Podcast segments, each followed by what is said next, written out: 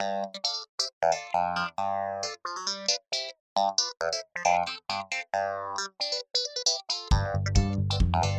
you.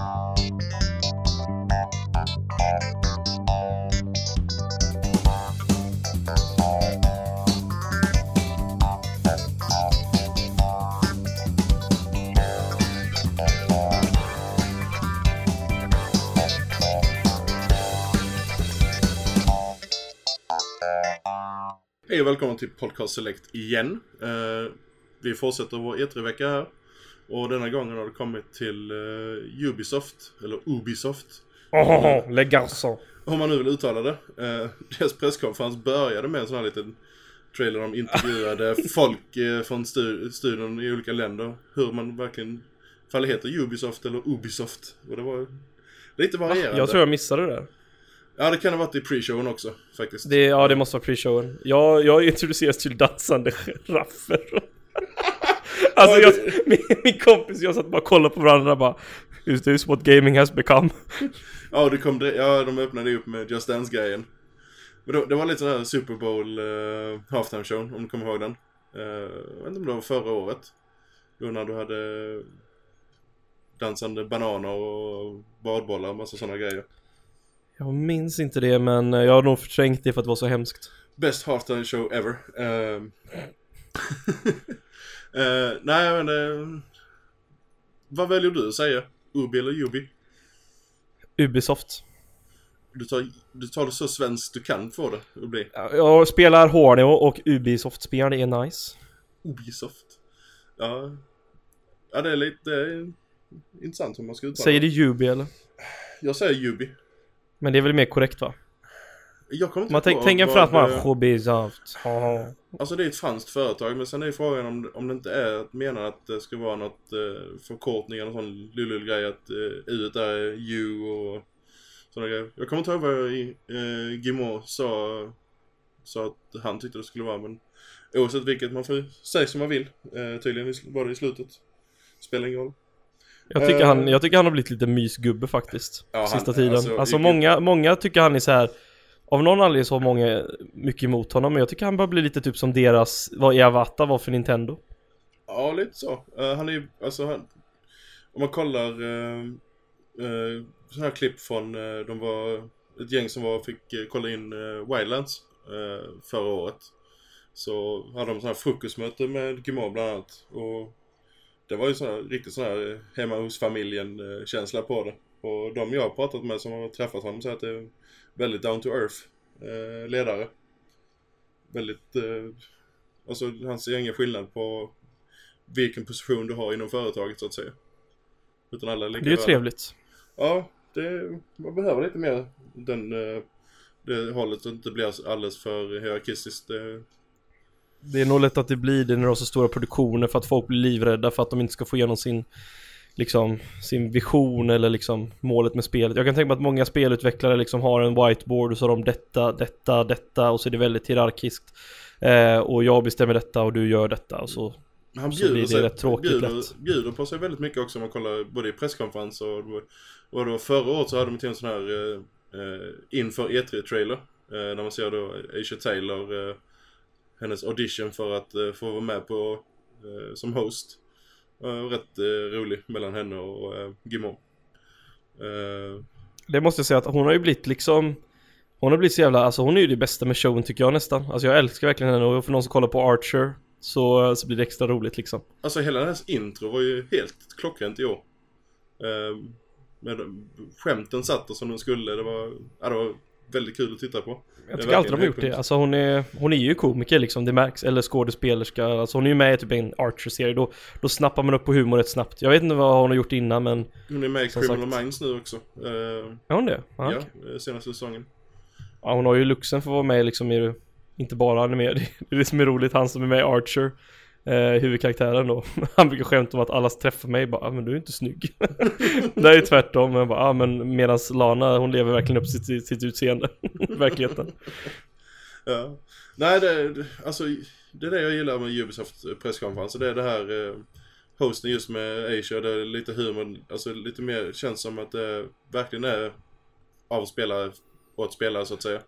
Det var ju många som ifrågasatte henne att du börjar men hon är ju så här, hon är ju liksom born and raised på spel alltså. Hon är hardcore gamer. Hon är inte, Ja. Hon är inte dålig på att spela Det är heller. så jävla tråkigt att folk ifrågasätter det liksom direkt bara Åh du är snygg och kvinna, du kan inte göra spel. Man bara herregud. Ja, ja det, de, de lyckas faktiskt uh, uh, från år till år. Men som sagt, de började med Just Dance och det är väl inte någon vettig person som är sådär vidare intresserad av det. Eh, förutom att... Men alltså eh, det säljer, åh förresten nu har vi, nu har vi två games conferred på Nintendo NX. Vi har eh, Zelda, Zelda NX får vi kalla det, eller nej Breath of the Wild heter det. Mm, eller så tar eh, vi det när vi diskuterar Nintendos presskonferens. Ja och så tänkte jag bara säga att för att det är ju faktiskt det andra spelet är eh, Just Dance 2017, det Ja, kommer visst, till ja. Det Det stämmer var därför jag ja. ville ta upp det. Så att eh, så nu har vi två games confirmed på NX och ett från Ubi och ett från Nintendo. Det har du rätt i, det stod Jag där i vet. slutet. Det är något till spel också som är från, jag tror det var Square som har nämnt typ att det här utvecklar vi till NX men jag har glömt av det. Så. Men det är lite skoj att det blir lite realitet nu att man bara åh ett spel och det kommer till NX, då blir det lite på riktigt så. Ja, ja, jag har helt förträngt hela den där eh, Just Dance-delen i början. Jag, det var inte så intressant, om man säger så. Jag satt mest och garvade. det, ja, det, var, det var humor faktiskt. Jag förstår att de har det där för att alltså, det, det säljer fortfarande snorbra. Det har inte gått samma öde som Guitar Hero utan det, Nej, det det är säljer f- på. Det är ju för att de gick över det här, precis som Sony gjorde med sitt uh, Sings då. Att eh, spelet är ju gratis så att säga. Eh, och du använder din telefon och sen väljer du vilka låtar du vill köpa. Alltså du köper styckvis. Ja, det är så man ska göra för problemet med de spelen var alltid att man bara Åh, men jag gillar fyra låtar, ja, ska jag köpa det eller inte? Det är liksom nu så här, ja men jag köper bara de låtarna jag gillar. mm.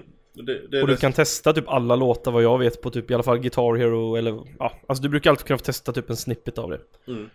Så att, eh, nej det Men men, efter, vad, vad körde de? Var det Wildlands direkt va? Var det Wildlands eller var det Stick of Truth? Nej, Stick of Truth, eller- eh, satt Fractured. Battle. Eh, nej men det var nu, vi tar Wildlands nu när vi ändå är. Ja. Eh, ett spel som jag redan förra året bara satt och dreglade över. Uh, Ghost Recon är ju en spelserie som ligger mig väldigt varmt om hjärtat och har spelat eh, alla spelen i serien. Och nu är det lite annorlunda approach för att nu är det ett helt open world eh, istället för det här mer eh, inte instängda skulle jag inte säga, men eh, du har en viss område du kan röra dig på. Ofta så är är det ett hus du ska till så börjar du i huset. Eh, och eh, typ, visst, det var lite öppnare banor i de första spelen men det skiftades under tid. Men uh, Wildlands, det, du har tillgång till hela Bolivia. Alla uppdrag är upplåsta från första början så det är bara att välja och vraka var du vill börja. Och eh, du spelar, skulle du spela själv så har du tre stycken eh, datamedspelare med dig, AI. Och sen eh, om din kompis då går online så tar han bara, kan han bara logga in och så är det ta över en av de AI-spelarna så att, är du två spelare och två AI. Så det är seamless eh, drop-in, drop-out eh, co-op, vilket är riktigt trevligt. Jag tycker att det, jag tycker det såg, dock måste jag kritisera de här fortsatta de ska snacka med varandra, att de har liksom lagt över en sån här voice Alltså när det är voice actors som ska prata De ska försöka prata som liksom att vi samarbetar men så som ingen verklighet, i verkligheten pratar. Jag förstår att de försöker göra det lite häftigt och så men Jag tycker fortfarande att det är lite Alltså jag förstår vad de försöker nå, att de försöker måla upp liksom Det är så här ni kommer spela, ungefär kommunicera. Men jag tycker det kan bli lite väl typ styltigt Ja, eh, Jag vet inte var du står Så långt ifrån är det inte från eh, när vi sitter och spelar Division, kan jag säga. Men det är för att du är så pro Sjöland. Det är såhär Kod blå, är det nere, kod blå. Nej, älg nere. Det är inte många älgar i Division kan jag säga det. Nej, men, ja. Ja, men jag förstår Du vet vad jag menar, det blir väl Ja. såhär tango blå nere, kod röd. Nej, nej men jag, jag förstår ju varför de gör det för att eh, verkligen måla upp eh, eh, känslan av att spela med andra. Eh, och det är det de vill på, eh, påpeka. Ja. Jag vet inte, jag tycker det bara blir lite väl Det kan bli lite väl, jag vet inte. Ja, det är väl en smaksak vad man tycker. Men det är kanske ni är så pros, ni pratar sådär vanligtvis ändå. Det hade varit lite roligare om det varit eh, Stone Mountain som har gjort voice-overn istället. Det är världens bästa youtuber. Haft Stone Mountain och Neebs hade fått köra det. Eh, Men då kanske man inte har tagit spelet lika seriöst helt plötsligt. Nej, men jag måste ändå säga att jag tycker att det här ser, för mig ser det här roligare ut än The Division. Det är lite mer, alltså vissa moments kändes typ som så här Som scener nästan från GTA när man åker ut, jag kommer ihåg när man typ var Trevor något mission där man hoppar på en motorcykel. Det såg vi här då att man kunde hoppa iväg den och så jagade man då den här skurken som de inte plockade direkt då.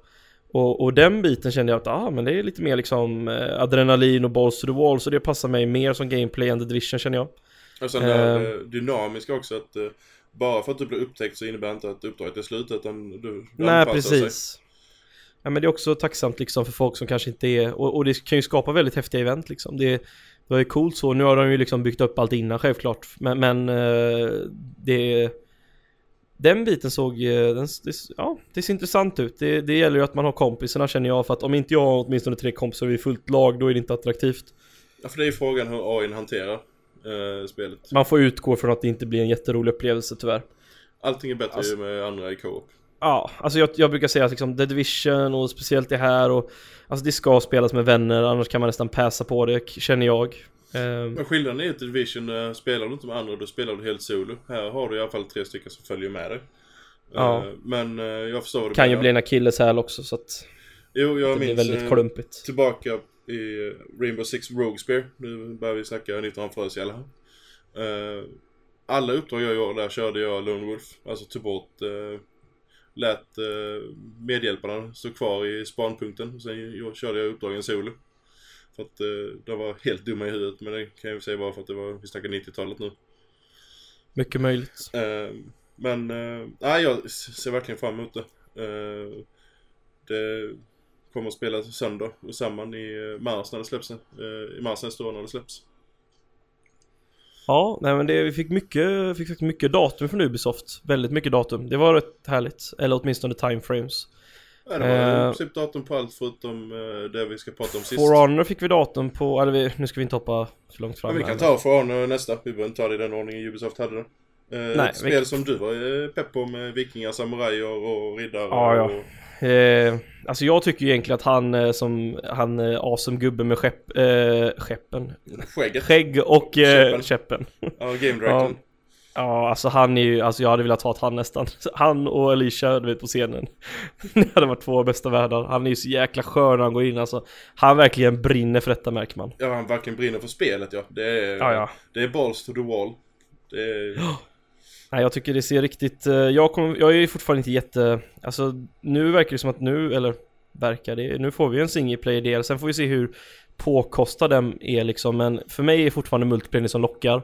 Och eh, jag är riktigt sugen på att springa runt där och jag ska försöka dra med lite polare på det. För det känns som det kan bli jäkligt skoj om man är typ fyra stycken och och så bara ropar man "Ah, kom hit, jag är två stycken hos mig. Så bara kommer man lite bakifrån och bara stäbbar någon i ryggen och jag kommer ju lätt köra som viking alltså. Det är men, ingen eh, konkurrens. Ja, jag vet inte. De visade ju kampanj, eh, tra- eller eh, cinematiken. Eh, och sen det gameplay de visade efter var från kampanjen, eller hur? Ja, Men någonting jag fick känsla av att eh, kampanjen är mer eller mindre eh, skirmish. Eller Ja, det, precis. Det är inte liksom en eh, storyline och sådana feta grejer utan det är, de tar du multiplayer-läget, slänger in massa NPCer och så tar det igenom massa punkter. Så att det är ju inte jätteengagerande så, men det är ett bra sätt att komma in i spelet kan jag tänka mig. Och lära sig det och innan man hoppar ut multiplayer. helt klart, det blir en bra training ground. Just att testa de olika, för de kommer ju garanterat vara väldigt eh, olika. Eh, vikingar, samuraj och eh, riddare och... Har vi mer än tre klasser? Eller? Ja, det är de tre och sen grundmekaniken, det är ju mer, det är ju ett mind game mer eller mindre. Man ska liksom lura motståndare, man ska... Alltså du har ju liksom, det är tre positions va? eh, Upp, ja. vänster, höger, ja. Och du ska liksom antingen blocka i de här eller attackera de här om jag har förstått det korrekt. Och så ska du helt enkelt göra det och olika attacker på fienderna och sånt där. Och, och ja, jag tycker det ser eh, riktigt skoj ut. Alltså, sen har du ju massa NPC som springer runt där liksom och gör allmän skada. Och de kan också gå på då. Och jag gissar på att de, att antingen kan du ta ut motståndarna eller så har de här NPCerna något typ av jag vet inte om de kanske kan typ springa till ett mål och förstöra någonting och att du vinner på så sätt. Eh, eller att de kan bli många så hjälper de dig att slå på de andra fienderna. Och då står du med någon och det kommer massa plebs, då hackar de ner han i bakgrunden eller någonting. Jag vet, inte, jag vet inte exakt hur allt kommer gå till men jag tycker fortfarande det det ser riktigt skoj ut. Det, jag tycker fortfarande dock att man gjorde, var, det var ett misstag att bara visa single play-biten för den är inte lika Nej men var inte multiplayer visade de förra året. Och det såg roligare ut, måste jag säga. Men det, det är bra att de visar ändå att de har en skirmish mode eller en, någon typ av kampanj liksom. Eh, får ju se hur påkostad den blir, men jag tror bara det kommer vara ett sätt liksom för att lära sig spela spelet och ja, bli bekväm liksom med kontrollen. För det är ju inte liksom klassiska bara blocka med Nej, left men det, trigger det är det jag gillar med fighting-systemet också som du var inne på här. Att eh, du har st- eh, stances så att säga. Uh, vilket gör att du måste ha full koll på motståndaren hela tiden. Hur han, var han håller sitt vapen, om han håller högt, lågt. Så att du måste anpassa dig hela tiden. Ja, eh, så det är ju lite mind game hur man liksom använder också, för de ser ju när man byter position hela tiden och Ja, det, det ska bli spännande att se hur bra det funkar i långa loppet och hur folk spelar om folk är väldigt så här, passiva eller om folk bara går in och slaktar liksom som man tror, tror att det är typ Call of Duty med svärd och, och då kan du liksom mota, mota och så får du en öppning och så går du på dem. Det, ja, det ska bli jäkligt spännande. Mm, ja, det, det blev väldigt mycket taktiskt och det... Ja, det är som sagt det ser väldigt intressant. Det påminner lite om, det fanns ett spel på Playstation, jag vet inte om det var Bushido Blade. Som också hade det här med olika stances. Och Jag har aldrig spelat det.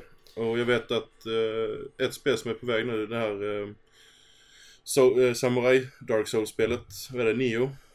Ja, Niho. Ja, eh, det har ju, använder ju också samma sätt att du har olika stances. Eh, hur du håller ditt svärd. Det ska tydligen vara jävligt svårt vad jag har hört. Jo tack, jag testade bet, eller demot. det är inget för dig eller? Eh, nej, det, Nej. jag Det är tänka, kanske något för Roger dock. jag skulle precis säga det, det är nog någonting för Roger. Ja, som ni märker så, jag vet inte om vi introducerar oss ordentligt men Roger är inte här för att han har lite annat att stå i nu men förhoppningsvis är han med i eh, Sony-podcasten och eh, vi, vi har faktiskt kuppat lite, eller jag kuppade, jag sa att vi ska prata om Zelda för att vi fick fyra timmar gameplay så att ni får Fyra, fram till måndag. mer gameplay. Jag tror jag är uppe i 12 timmar min playlist. Men mycket Jag, jag och polaren kom hem från att ha sett Warcraft-filmen på bio som för övrigt var rätt nice och eh, när vi var eh, tillbaka då sex så började jag och när klockan var halv tolv vi bara De visar fortfarande gameplay Det är så här, visst de hade breaks men still Åt, Åter till Ubi, vad mer hade vi? Eh, ska vi ta eh, de här små terroristerna först tänkte jag. Eh, de här- Terroristerna? Ja du tänker på uh, hackersna i Watch Dogs? Nej, jag tänkte mer på eh, South Park. Ja, Eh, ja Fractured Butthole. Alltså det är bästa titeln någonsin Ja, alltså ha Matt och Trey, eh, Matt och Trey på scenen. Eh, satt där i en sån här mysig soffa. Eh, tillsammans med eh, utvecklaren från Obsidian. Dock måste jag kritisera den soffan, den hade inget bra ryggstöd och för mig jag som är lång så ger jag den 2 Ja, av men 10 herregud. Det är en bra slouch-soffa Eller de vänta, det, det är väl inte Obsidian som gör det för att, som gör eh, denna va? Nej det är Ubisoft som gör det Jo, men vilken studio är det? Eh, Eh, Ubisoft San Francisco Så var det. Eh, jag trodde det var Obsidian fortfarande, men ursäkta mig. Uh, nej men han satt med Game Directorn där och sen då både Matt och Trey. Och där, där, där flög ju skämten till höger och vänster just med angående titeln. Marvel ville ju ha, ha Captain America Fractured Butthole. Men uh, det hade de redan tagit, de fick ha Civil War istället. Ja, alltså jag tycker det ser... Det, från det vi såg så tyckte jag att det kändes som att humorn har fått ta större plats Mm. för att För jag som har sett alla South Park-avsnitt mellan typ 5 till 10 gånger, jag skämtar inte alltså jag Jag har fan inget liv Och eh, Det var någonting som jag ändå tyckte att Stick of Turf inte riktigt liksom nailade, då var det faktiskt Förutom att combaten var rätt simpel men den funkade så tyckte jag att humorn inte riktigt nådde sin kapacitet. Och jag tror de är rätt bekväma nu med att göra spel Gentemot hur de var innan, för det har de sagt liksom att det var först på slutet vi lärde oss hur, vad som var rätt och fel. Och jag, det känns bara som att de fick till humorn väldigt bra här. Eh, och jag hoppas den är mycket mer konstant genom spelet nu eh, För det fanns dalar helt klart i, Stick of Truth Ja, ja. där det inte var så mycket humor. Och, och, och ja det såg, det såg lovande ut. Alltså det, det, jag, jag kan redan säga nu att det här kommer bli ett bra spel. Jag vet att Matt och Trey, de är så jäkla kinkiga med att det ska bli rätt. Och det kan bli för sent. Nu Nu gick det rätt snabbt för de kan återanvända typ allting. För det är typ the same game, de har bara mer hård, eh, liksom råkraft. Nu Men nu, nu är det så att spelet görs i, i Snowdrop också, samma motor som uh, Mass, Ja, Massives motor som till eh, Division. Och anledningen var att de valde Snowdrop var att de kunde ta sina assets som de har till tv-serien och dra dem, släppa dem rätt in i Snowdrop-motorn. Så att eh, de får väldigt mycket gratis därifrån. jag måste ge dem en eloge för introt, fy fan vad bra Ja men äh, ja, ska, ska, vi, ska, vi, ska, ska alltså. vi diskutera det? För jag, jag höll på att kasta eh, eh, det närmsta jag hade på, is, eh, på bordet i väggen. För när jag kollade introt, jag var 100, 100 000 procent säker på att det var ett Splinter Cell som var på väg där. Du tror det alltså? Jag, jag, jag var helt inställd på det. Alltså introt, jag, ty introt jag tyckte det såg ut som The Division-aktigt Ja, det hade samma feeling som Division. Just med den här berättarrösten i bakgrunden. Men hela feelingen var eh, Splinter Cell. Och vi vet att det är ett Splinter Cell under utveckling. Och så blev det South Park. Jag blev nej och sen... Men Var du, så du blir arg alltså? Nej, jag, jag blev bara deprimerad. Jag var helt inställd Ja, för jag... Ja, jag var väl inte mentalt instabil. Jag tänkte bara, ah, nu kommer The Division typ.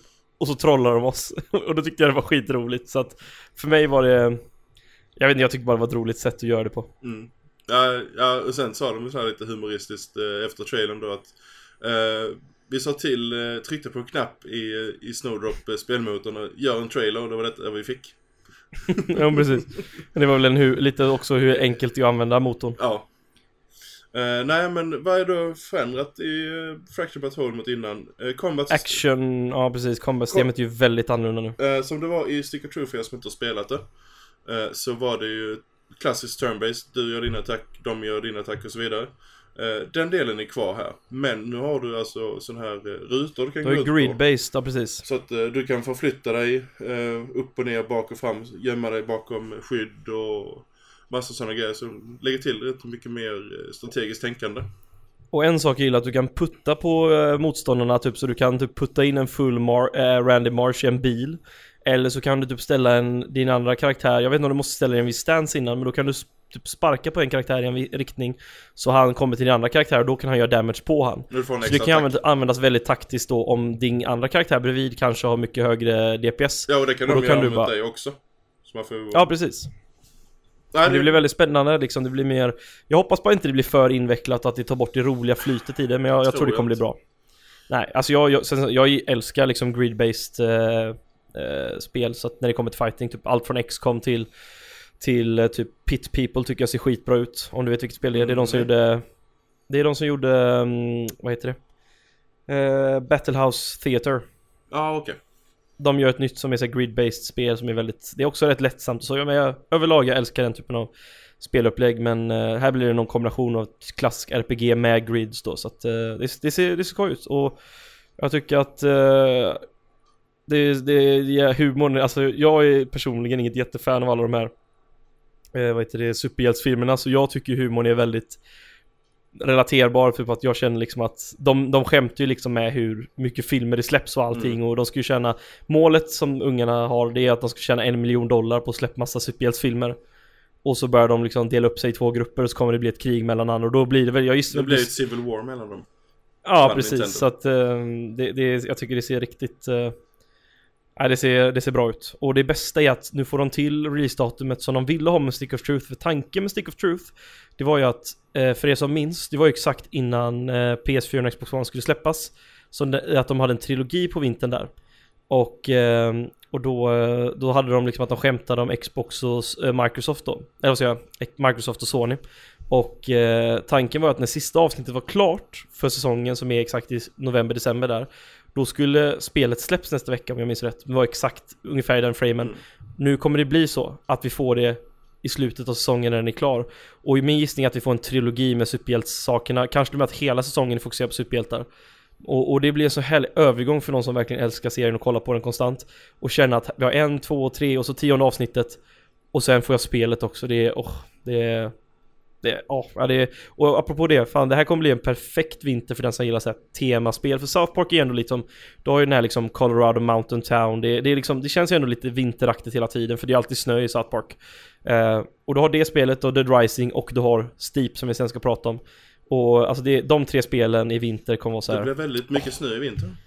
Ja, men jag, alltså jag älskar såna, det blir, man kommer i julstämning helt enkelt. Så ska jag sitta och lyssna på, jag sitter och lyssnar på South Park, eh, de har ju sån Christmas, eh, eh, Crappy Christmas tror jag den heter. Det är så här med eh, Mr Hanky och allting. så jag brukar alltid ha på den under jul så det blir perfekt vet du. Ja, men alltså, ja, ja. Och sen då de som förbokar spelet redan idag. Eh, och detta var ju redan från presskonferensen. Får eh, Stick of Truth Remaster helt eh, gratis. På Xbox One eller PS4. Släpper de eh, en separat utgåva digitalt måste, eller fysiskt? Det, det, måste de göra. Jag kan aldrig tänka mig att de inte gör det. Åtminstone digitalt. Sen att de inte vi kanske vill, eh, fast samtidigt, ja. Alltså jag förstår ju varför den ligger låst bakom preorder nu. Det är ju för att öka preordern. Uh, men de kommer ju garanterat släppa den separat sen. Jag kan inte se varför de inte skulle göra det. Nej, alltså även dumt. att trycka upp det fysiskt måste vara lönsamt. Alltså vi snackar ändå Stick of Truth. Det var ju... För det första var det ett fruktansvärt jävla bra spel.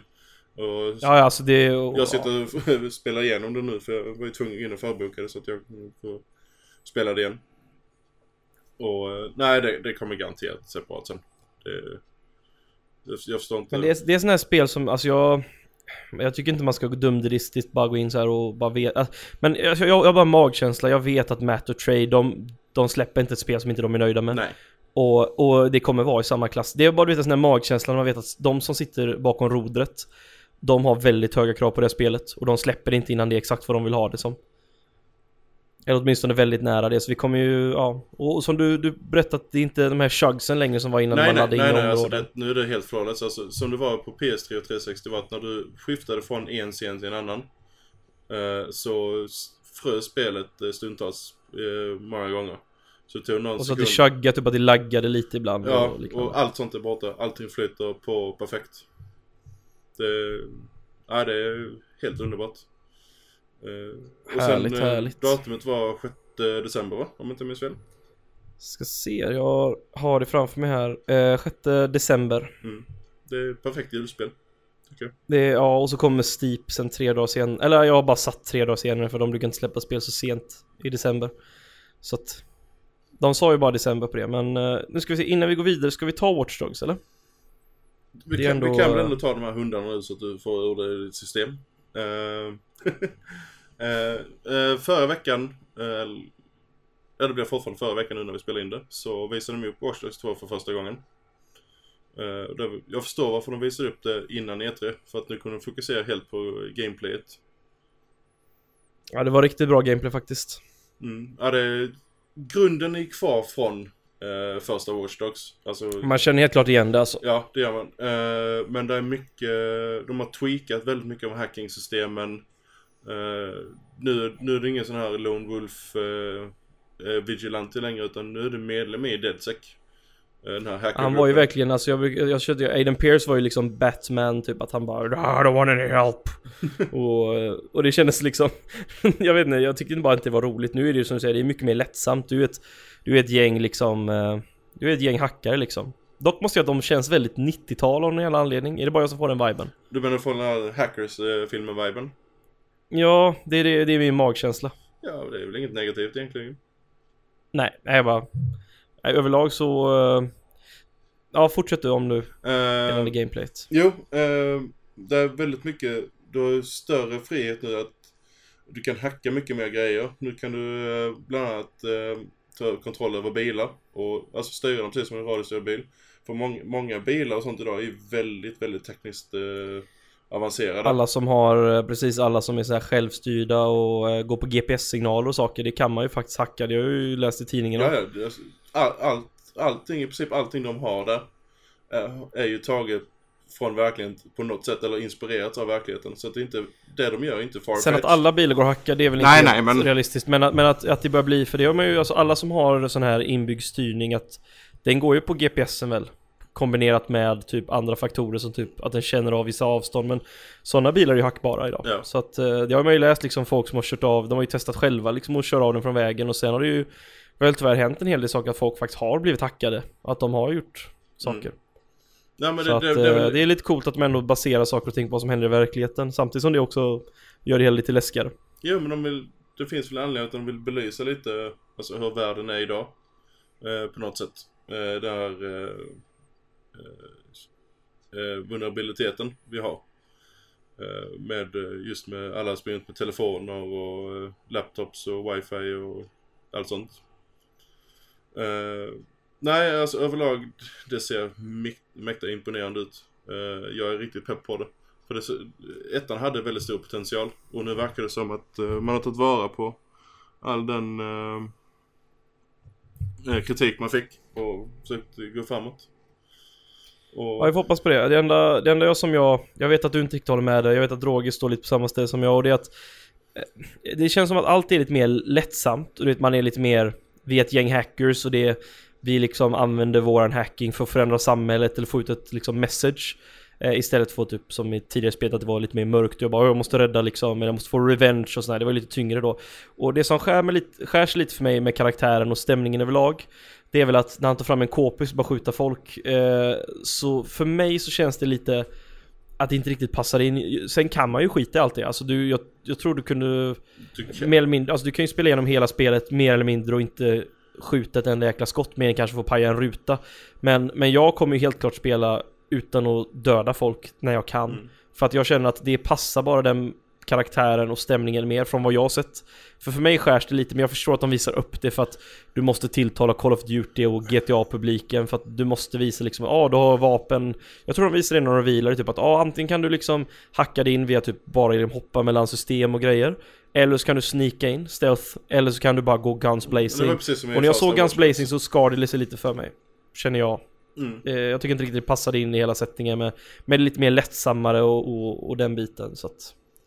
Nej, nej, jag, jag, jag förstår det med Men du, som sagt, nu har du ju, du har ju valmöjligheten hur, hur du vill göra. Och, eh, ja, har, vill jag inte så behöver jag bara inte spela på det sättet nej. och sen behöver inte jag veta hur andra spelar liksom. Sen har han ju eh, tillgång till något som Eden inte hade. Han har ju tillgång till en teaser gun. Så att uh, han kan... Uh, det, det passar sig väldigt bra då. Kan... För då får du lite mer ja. alternativ liksom. Och sen har han en, en, en drone som han flyger runt med för att ta sig in på ställen så att... Uh, sitta på ett säkert ställe och sen flyga iväg med dronen och sen börja hacka därifrån.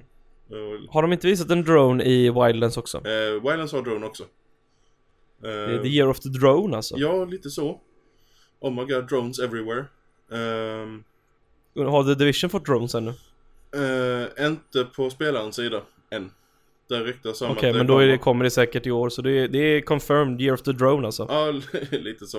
Uh, sen har du, uh, jag vet inte om det är Sen har jag en sån här liten robot på två hjul som man kan utnyttja också för snicka in på. Ja, när han skulle hacka in det där i lyan vi såg ja. En, frå en fråga, var det bara jag som tyckte att det kändes som att han skulle, att det var Trump det handlade om? För man gick förbi och såg den Republican typ eh, skylten med samma font. kan vara någonting underliggande.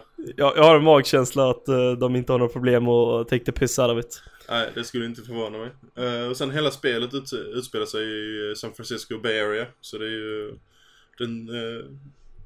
Med, Mycket liberaler och sånt så det... Den väldigt kända delen av San Francisco. Så du, du kommer ha tillgång till Silicon Valley, Oakland som ligger precis på andra sidan bukten. och sen då större delen av San Francisco. Eh, så att det var ett rätt stort område att eh, springa runt i. Och mm. detta släpps nu den 15 november, så det är inte alldeles för långt till.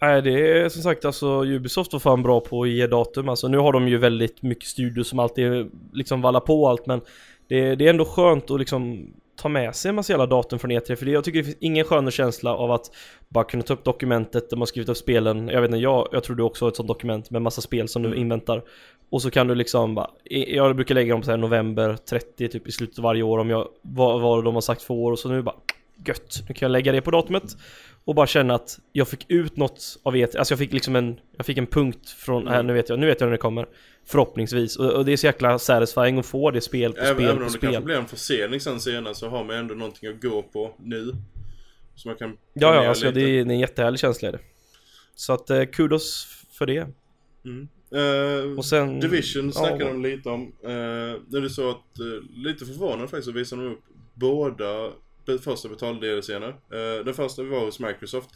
Eh, den som kommer först. Där fick vi bara en teaser trail egentligen på Underground. Som är kommer nu den 28, 28 juli till, eh, eller 28 juni till Xbox och PC och sen 2 augusti till PS4. Uh, och av det jag har sett av den expansionen så är det fruktansvärt mycket intressant ny content. Uh, nya... Så de gör ett bättre jobb än uh, vad man gjorde med Destiny ja, här, i början ja, eller? Don't get me started. Um, För du, du, du har ju spelat Destiny en jävla massa så att det är ju en bra referensman liksom. Lite under 15 tim 1500 timmar så att uh, det har väl varit några, en och annan spelsession. Slash played, RIP. typ. Det var som att spela World of Warcraft när man var liten, man bara Jag vågar, jag vågar inte skriva in slash played. Ja, det... Kom polaren och bara slash played, bara, fan du har ju spelat 3000 timmar. Och det, det, det, är inte bara det utan de har ju faktiskt eh, innan nu så har de släppt två stycken content, gratis content uppdateringar. Eh, och, eh, så att de har verkligen gjort en hel del med dem mellan från lanseringen till första betalexpansionen. Och det som är nytt nu i Underground är att vi får en ny incursion denna gången mot Cleaners. Som alla som spelar spelet vet hur kul inom parentes det kommer att bli. De har en förkärlek för eldkastare. Och den ska vara... Det låter drygt. Ja, de, de är roliga att möta samtidigt som de är något av det jobbigaste i spelet.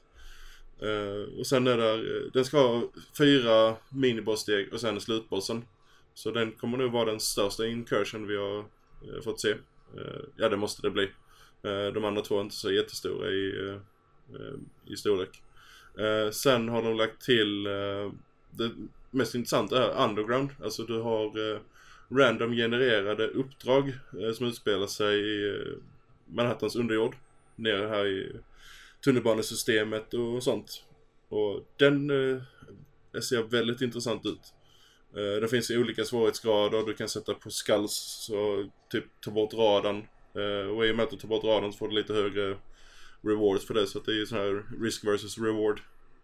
Eh, den ser väldigt intressant ut. Så det, jag kommer nog spendera väldigt mycket timmar i augusti under jord. No pun intended. Under ytan. Ja, lite, lite så. Och sen fick vi en teaser på andra expansionen då som, som var sagt att skulle släppa under Summer. Men eh, i och med att denna kommer nu den 28 juni på Xbox så skulle jag tro att eh, andra expansionen kommer i augusti någon gång eh, till Xbox. Sen kommer ju en, en månad senare då till PS4. Eh, som heter Survival. Och eh, vi vet väldigt lite om den. Eh, mer än att eh, den skulle vara lite mer temainriktad åt eh, Darkson som är spelets eh, eh, PVP-del. Och, så det ska bli väldigt intressant att se, få mer information om den sen. För teasern var väldigt intressant. Eh, det var väl det de visade upp från Division. Eh, de har vis- eh, på presskonferensen, sen har det kommit massa information och sånt efteråt. Men eh, skulle nästan haft en dedikerad podcast bara för Division om man skulle gå igenom allt sånt. No. Nej, nej men det, det känns lite så, det, det är så mycket att diskutera där så att... Ehm, Sjölands monolog. nej men alltså det, det är så mycket att diskutera på de balans, alltså ändringar och sånt så att eh, vi, vi, spar, vi sparar det till... Eh, så jag kommer förmodligen skriva upp en artikel precis innan eh, expansionen kommer och gå igenom allt nytt och sånt. Eh, Det, det var uppskattat senast märkte jag så att det låter som en plan. Ja, för det är, för de som är hardcore, alltså som fortfarande spelar det och spelar dem ofta så kommer det bli stora, stora förändringar. Och jag gillar många av de ändringar vi har sett. Uh, nog om Division. Vi måste ju prata om eh, Trials of the Blood Dragon, alltså holy shit vilken jävla, Ja. du vet finnarna. Ja, När de alltså, kom in där vet jag, tänkte bara vad fan är det som händer? Och han bara I am the president of Finland. alltså, jag de, bara, oh de, God. de, två, de två finnar, de, de, är, de är inte friska för fem öre. Jag har hört... Jag, Nej, Min kompis, jag tänkte bara, är det här typ någon sån här WWE eller ja, vad är det som det var, händer? det var min första Och- tanke också. Det var en sån här typ eh, eh, WWE-introduktion. Så jag trodde först, vad fan ska de göra ett wrestlingspel nu? Och så, och så, Ja, det var, jag tänkte Och så det. ser jag finnarna och tänkte jag, åh herregud nu är trials igång igen. Och eh, Welcome to our game. ja, jag, I'm Sam Lake. jag har hört en hel del historier om dem och eh, min, min syn på finnar ju inte stereotypiskt förändrats precis kan vi säga. Eh, Jag tycker det är så väldigt, eh, de släppte ju något, var det inte förra E3 också eller var det typ någon gång där omkring som de visade upp det här med när man typ red på en häst och vad det var? ja det var ju förra expansionen, eller den nuvarande så att säga. Och var det också på förra E3 eller var det något separat? Nej det var förra E3. Eh, De fortsätter alltså med galenskapen varje E E3? Ja, nu, jag satt och skrev nyheter samtidigt som det så att jag missade hela den eh, segmentet om eh, vad det var för någonting. Men det var, som jag förstod så var det mer än bara en ren explosion med nya banor lite sånt va? Alltså det är, det är Blood Dragon. Ja, ja men Blood Dragon var ju Far Cry. Jo, jo, men de har applicerat liksom Blood Dragon-stilen och allting på Trials. Så det heter Trials of the Blood Dragon, Oh så de har God. mer eller mindre tagit Blood of Blood Dragon och så har de tagit så här, det här spelet och bara gift. Gift dem med. Only in Trials. Ja, det är alltså det är, spelscenen har ballat ut lite för mycket för min smak faktiskt. Men med finna bakom rodret ballar nog det mesta ut faktiskt. Ja, jo det. Det verkar som det. Men eh, ja, sen hade vi också det här eh, Grow Home. Jag vet inte, har du spelat det spelet? Eh, nej, jag har inte det. Jag har det liggande på PS4. Jag har haft det, var ju ett PS Plus-spel för en hel del månader sedan nu. Jag vet att Roger spelade och gillade det. Jag spelade det för typ ett halvår sedan kanske och det är helt okej. Alltså det... Jag, jag, jag förstår inte riktigt varför man ska göra en uppföljare.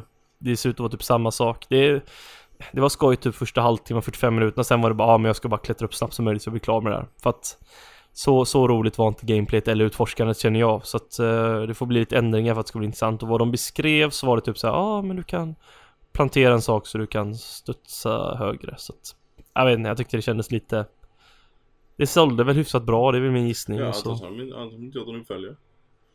Nej, nej precis så att eh, det var väl det Jag kan tänka, tänk, kan tänka mig att det var dyrt att utveckla det så att eh, det var väl en kombination Ja, det- där det- Billigt Det utveckla, det att, sålde relativt det bra var inte det att de sålde heller. Eh, Det var inget dyrt spel. Eh, Det var rätt billigt. Jag nu kommer jag inte ihåg exakta priset men eh, det var inte Det var inte några 40 dollar eller- eller 40 euro spel precis. Jag tror det var nästan nere i 20 eller sånt. Nej, Jag tror det kostar 15, eh, 15 euro Ja. sånt där. Och sen, Sen hade vi massa E EVR-saker hade vi ja. Eller två saker eh, Suck. Ehm, Vad tyckte du? gillar väl Star Trek? Eller har jag, har jag fått det bakom ja, viss, vissa av serierna och filmerna, ja. Eh, alltså, Var detta något som intresserade dig Nej. eller tyckte du bara det såg ut som Stick Simulator in VR? ja, typ, alltså, jag förstår ju varför de gör det. Det är ju väldigt, alltså det kommer ju sälja. Eh, Det är, det är Nerd Attraction Ja, ja, def- 101 def- alltså. alltså. Som jag förstod det så var det bara en ren simulator av eh, Enterprise brygga. Och sen, jag vet inte om man skickas ut på uppdrag eller om man skulle säga vad egentligen vad det gick ut på. Ja, jag tror det bara kommer stå där och så kommer det hända massa saker bara Oh they're trying to defeat us brr, bara, Oh put up the shields brr. Och så, fast fans kommer säkert tycka det är skitskoj men jag tror inte det är mer än så. Nej, alltså du, är, du, är du inte en Star Trek-fan så kommer du, kommer du inte få ut någonting av Då är det liksom push the button simulator. Ja, och, men eh, fans kommer ju definitivt uh, gilla det. Kan tänka mig något annat. Eagle Flight då? Eh, ja, eh, det, Vill du flyga fri som en fågel? Eh, att de väljer just den örnen är väl inte så uh, förvånande. Uh, Assassin's Creed precis. Jag förstår inte varför de ska ha multiplayer. Jag tyckte det såg rätt, alltså dock såg de ju helt jävla dumma i huvudet ut för de styr ju med, med huvudet. Jo, jo, men... Min kompis satt och kollade på det och så bara Vad fan ser du? Min kompis bara De ser helt jävla dumma i huvudet Ja, ut. Jag bara du ser, du, Jaha, de styr med det, det huvudet. ser ju ut så när du håller på med VR, det är det som är grejen. Men, men måste jag säga, alltså jag tyckte ändå det såg ut att vara en av de bättre spelen men jävlar vilka, du kommer få värsta oxnacken om du spelar det typ tre timmar varje dag i en månad. Eh, vad, vad, eh, Alltså vad är din inställning till VR överlag? Eh, jag tycker fortfarande det är en fad. Precis som eh, 3D-TV. Men tycker du verkligen att det är en gimmick? Ja, alltså för tillfället ja. Eh, för att vi kommer inte, jag vet inte. Det har inte... I'm not hooked on it För, yet. för mig så, det kan väl göra med att du upplevt lite mer av alla tragedier som varit VR också än mig. Att jag är kanske naiv men För mig är det så här, för mig är det bara en skärm när ditt ansikte till att börja med. Och det, det är bara en, och sen beror det på vad du gör med skiten och Tyvärr så ser vi väldigt gimmicky saker. Vi ser typ Wii Sports fast med pilbåge och liknande. Det är typ det man, det är typ favoritspelen på typ Viven. Jag har sett på att ah, du kan du kan operera på Donald Trump typ, eller så kan du typ skjuta pilar på typ eh, dockor, eller sån här, vet, så här, eh, Ja, det, det är väl det och sen blir det alla de här, något av alla de här 3 miljarder skräck-FPS indiespelen som finns. Ja, alltså jag, jag, det finns, jag tror ändå det finns hopp för genren. Alltså det finns vissa spel som passar jättebra, typ bilspel och flygsimulatorer, men för mig, alltså jag är lite kluven, jag vet inte om jag ska hoppa, hoppa på något nu eller om jag ska vänta. Jag har ju en kapabel dator för både Oculus och Vive och, och eh, Playstation VR, men så här, Playstation VR verkar vara den produkten som är bäst utvecklad i form av ergonomi och, och verkar ha många spel bakom sig, för den har verkligen mycket som ser intressant ut, som är exklusivt eller Men det är fortfarande massa sladdar. Intressant och intressant som ser jag- lovande Jag kommer bara strypa mig själv. Jag Vad sa du? bara strypa mig själv, alla sladdar. Men eh, om det är sit down experience så är det ju Jo lätt. men det är fortfarande sladd som går från headsetet till maskinen och sånt. Jag, Det, det är sant. Men eh, alltså, ja, alltså jag, först var jag inne på Vive men sen insåg jag att jag vill inte göra hela min, hela min lägenhet till liksom en play area och, och så har jag, så kommer jag ha katt snart. Jag hade katt innan men så ska jag få en katt så kommer jag trampa på han och det bara, ja, det blir inget bra så att, för du har ju så stand-up experience liksom. Mm. Och, och Oculus har ju bara slänga en jävla massa pengar på utvecklare nu så de försöker få massa exklusivitet på PCn bakom sig. Du vet, det är Facebook, de har pengar överallt så att de försöker verkligen göra allt för det. Men jag vet inte, alltså även om jag har möjligheten att köpa att få liksom en bättre skärm, alltså Oculus har ju en bättre screen liksom och bättre teknik bakom sig men den kräver ju mer också. Men min magkänsla från när jag har kollat på titlar Den kostar ju mer också. Ja den kostar ungefär 4000 mer jämfört med vad hela bundlen kostar med allting här. Eh, och det, det som du kan köpa nu är ju inte ens med de här eh, motion-grejerna och med spakar på Oculusen. Så jag- jag vet inte, jag- jag ska ju- en PS4 med PSVR. samma pris i princip. Ja, precis. Så att, eh, nu, nu sitter jag där med PC så det blir inte sam... Jag sitter ju där med båda men jag vet inte, det, på, det känns som att Sony har lite mer där i början. De har ju 50 spel första året här mellan oktober och december. Och sen har de... Eh, alltså det, det, finns ju det här spelet Until Dawn... Eh, jag kommer inte ihåg undertiteln. Men den, den, Man åker Blood Ride eller ja, någonting. Den ser ju sig lite intressant ut. För det är liksom en sån här, det är, man, har, man har aldrig varit på Liseberg eller något liknande när man sitter och åker förbi massa läskiga saker. Det kan bli lite, det är så här, det kan ändå funka liksom. Och så släpper de typ Ja men precis, och så släpper de typ nya det, spökhus skulle vara skoj typ få uppdaterade och släppa kanske något nytt här och där liksom. Det skulle funka liksom och som sagt det är ju andra upplevelser men samtidigt känner jag att det är lite det jag är ute efter också. Men det gäller ju att man, alltså det är ju som att lära sig göra spel på nytt nästan. För att eh, jag, jag, jag tror så här att det, den utvecklingen vi kommer se inom VR, jag tror på VR men jag tror det kommer ta ett jävla bra tag innan vi börjar se saker som bör, där man kan verkligen se potentialen av VR. För att jag, jag, jag jämför lite med typ 3D-spel när Super Mario 64 släpptes. Eh, och liknande spel. Nu var Super Mario 64 ett jävligt bra spel men det fanns många 3D-plattformsspel där det var liksom kameran var helt värdelös och styrningen och hit och dit och bara att röra sig i 3D-rymden. Och så hoppar du fram 10 år och så ser du spelen ut idag. Det, det har ju inte väldigt mycket liksom. Och, och, och bara lära sig hur man liksom kommer över vissa problem och det största problemet är ju liksom att man mår illa liksom av att rörelse som sker liksom som inte är det är liksom, det klaffar inte typ och... Hjärnan hänger inte med i den uh, typen av uh, uh, Nej, så det är mest tacksamma i början det är ju att ha liksom stillasittande experiences och det är därför bilspel och flyggrejer är så jäkla tacksamma. Men jag, jag, det är inte riktigt det jag är ute efter utan jag vill ju se Det finns något spel som heter Static Som jag tror, nu kommer jag att tappa iväg på ett på det här det är från svenska... Roger känner de här grabbarna, vet jag. Det är de som gjorde... Eh, Roger på redaktionen, det var ju de som gjorde det här... Eh, de var med och hjälpte till med utvecklingen, eller så var de helt... Eh, stod de för hela majoriteten av utvecklingen av Playstation Vita Sackboy-spelet. Lite Big Planet Vita. De har ju ett spel och jag tror det här är Playstation exklusivt. Det heter Static och du typ vaknar upp eh, i typ ett, en så här, vad heter det? Science Facility. Jag kommer inte på det svenska ordet. Eh, och eh, så har du liksom en, dina händer i en box och så är det Du vaknar upp där, du har någon person som sitter och typ pratar med dig med hans ansikte är så här pixelerat. Och det ska ha typ massa pusselsaker och så, sånt där tycker jag är jävligt spännande. Om det får en verkligen att tänka till och liknande. Så att vi, vi får se. Jag, jag, jag är ändå väldigt öppen. Förhoppningsvis så blir det något event här där man kan åka iväg och testa Playstation VR. Innan man köper det. Men jag har lagt en pre-order på webballen som inte är bindande bara för att ha liksom alternativet om jag blir frälst. Men eh, det enda jag har testat VR det är DK2 i uh, en uh, bilsimulator i Project Cars. Mm. Och det var nice, det var riktigt nice.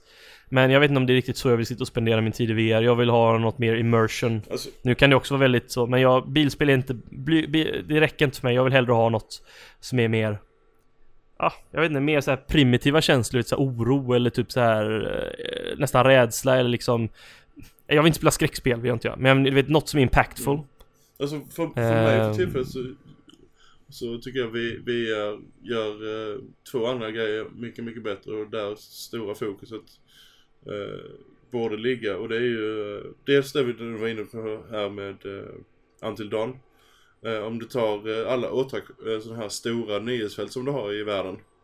Att du, du kan sitta hemma och uppleva deras berg och dalbana och liknande. Så du får en testa. Oh, de borde släppa Six Flags Playstation ja, VR ja, Experience. Ja, jag menar. Alltså lite sånt. Och sen eh, likadant utbildning, eh, syften och sånt.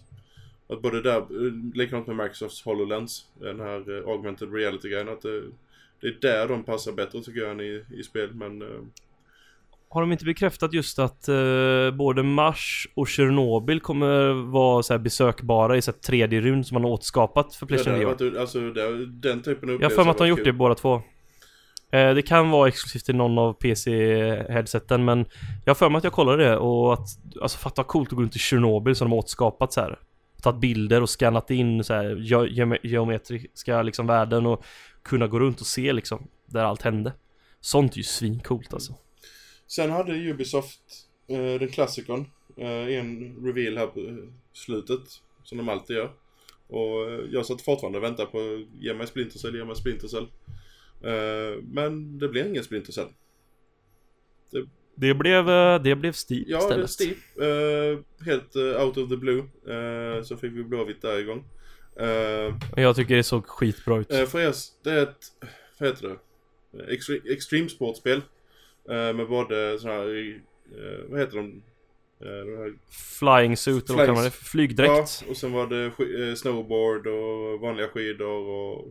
Och fallskärm Tänk, va? tänk SSX och den typ, de... Med extremsportselement. eh, och sen är det väldigt socialt så att du tydligen kan sätta upp challenges eh, mellan dina vänner och massa grejer. Men det ser, det ser fruktansvärt snyggt ut. Det är alltså det som... Det, det ser jävligt bra ut för att du slipper ju ha så mycket typ NPCer och du... Det är ju fokusen på bara miljön och liksom. Det, det är mycket mer den biten för physics. Mm. Och det mesta som du kommer se kanske är mellan 4 och 8 kompisar samtidigt. Eh, resten kan de liksom lägga all råkraft på, på detta och jag vet, de sa säkert inte något om detta men jag hoppas ju genuint att de har tagit så här eh, satellitbilder och skapat alltså 3D-byggt allting. Vet du något om detta? Eh, Jag vet ingenting. Eh, Jag vet inte om de nämnde överhuvudtaget för det var verkliga destinationer eller det var egengjorda. Jo, det är, det är byggt där mellan typ där de har studion i närheten där mellan typ Österrike Ja, och Frankrike eller de här höga Det var två bergsområden Ja, det, det känns som det, men hur som helst Jag, eh, jag växte upp med um, 1080 Avalanche heter det väl? På N64? Mm, Jo, det jag. det nog ja. 1080 någonting, jag tror det är Avalanche och eh, sedan Amped och SSX-spelen och alltså jag, jag har alltid gillat Men jag tycker de bästa spelen har varit de som varit lite mer realistiska. Så det här är right down my alley. Dock måste jag säga att det var lite så här när någon dog och man bara What? Du hörde typ Wilhelms, Wilhelmskrik nästan Och det var lite så här Ena stunden är det typ jättetyp Hey let's go bro! Typ så bara åker man ner tillsammans Och så dör någon och man bara Holy shit he just died det, så här, det bröt sig lite men eh, minns, Sen så var det lite om Ja. inte jag minns fel så är det Annecy eh, som ligger bakom spelet. Uh, Ubisoft-studion. Eh, som är i Frankrike. Och det är det enda de har gjort tidigare. Det är ju hjälpt andra studios, eh, främst med multiplayer. Uh, Assassin's Creed multiplayer. De har gjort uh, en incursion till Division. eh, de gjorde uh, det här uh, mansionet i uh, Assassin's Creed 2. Uh, vad heter det? Heter Mont uh, någonting. Det tycker jag menar. Den här stora Nej. villan uh, du har i tvåan. Ehm, Jaha, ja, det Ja. vet jag. Det här när du träffar Super Mario i ja, början. precis. Ehm, It's a me, Mario! eh, den har de gjort och lite sådana grejer. Eh, så det är, det är faktiskt kul att se att de får göra ett eh, helt eget projekt. Inte bara vara en supportstudio. För det, är- det är Ja, ingen sen, liten studio eh, Annecy, utan den, den är faktiskt väldigt stor för att vara en supportstudio. ja, jag tyckte att det är ännu ett bra spel för vintern och de bekräftade december som releasemånad så att ja, det blir, det blir mycket Det blir Dead Rising 4, det blir eh, South Park Stick of Truth och det blir Steep i december för min del. Det, det- det är ändå ett spel de kan släppa när som helst under december för att det konkurrerar ju inte egentligen men det är ju ett helt annat spel från allt annat som släpps i december. Och det, och det passar sig så himla bra till årstiden också. Ja, om man inte bor i Det, Sverige. Inte bor i Ja, Sverige? Snö i Sverige. Men vi brukar aldrig få Nej, snö i precis. Sverige. Nej. Eh, det räcker att det kommer tre snöflingor sen ställs all tåg och trafik in i Stockholm. Eh, Ja, alltså det, det stämmer. 100%. eh, det var väl inte mycket mer på eh, Ubisoft. Nej, jag, jag har listan framför mig. Det var, det var Men det alldeles... var games, games, games. Alltså det var... Och det var väldigt... Alltså det var inga korta sessioner varje spel utan det var ju proper gameplay på dem. Lite mycket utdragna grejer kan jag dock tycka, typ när de satt sig ner och bara pratade om Assassin's Creed-filmen och det. Ja. Jag tycker att man hade gärna fått fösa tillbaka och korta ner det med 20 minuter och vissa delar kunna korta ner dem. Eh, Men så lång tid mitt- tog inte Assassin's Creed så det var över 20 minuter. Nej, nej inte bara det, men men lite vet såhär så- korta ner lite små saker. Eh, för den var väldigt, lite för lång, men det som jag ger plus för Steep gör jag plus för, för det är alltid skoj att se deras announcement på slutet. Det har blivit liksom en tradition. Vi vet att vi får något nytt på varje Här fick E3 vi, och det är skoj. Här Sen de mer än vad de brukar göra för oftast har det bara varit en teaser-trailer. Jag menar Division fick ju bara Ja, ja. en teaser. Vad var det? For On... Nej, Wildlands förra året fick ju för sig lite med.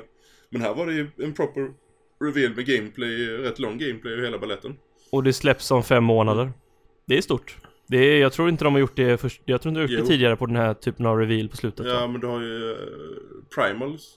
Revealas ju bara under halvåret innan det släpptes. Eh, Ja fast det var inte den här Nej, nej, E3-grejen inte. på slutet tänker jag.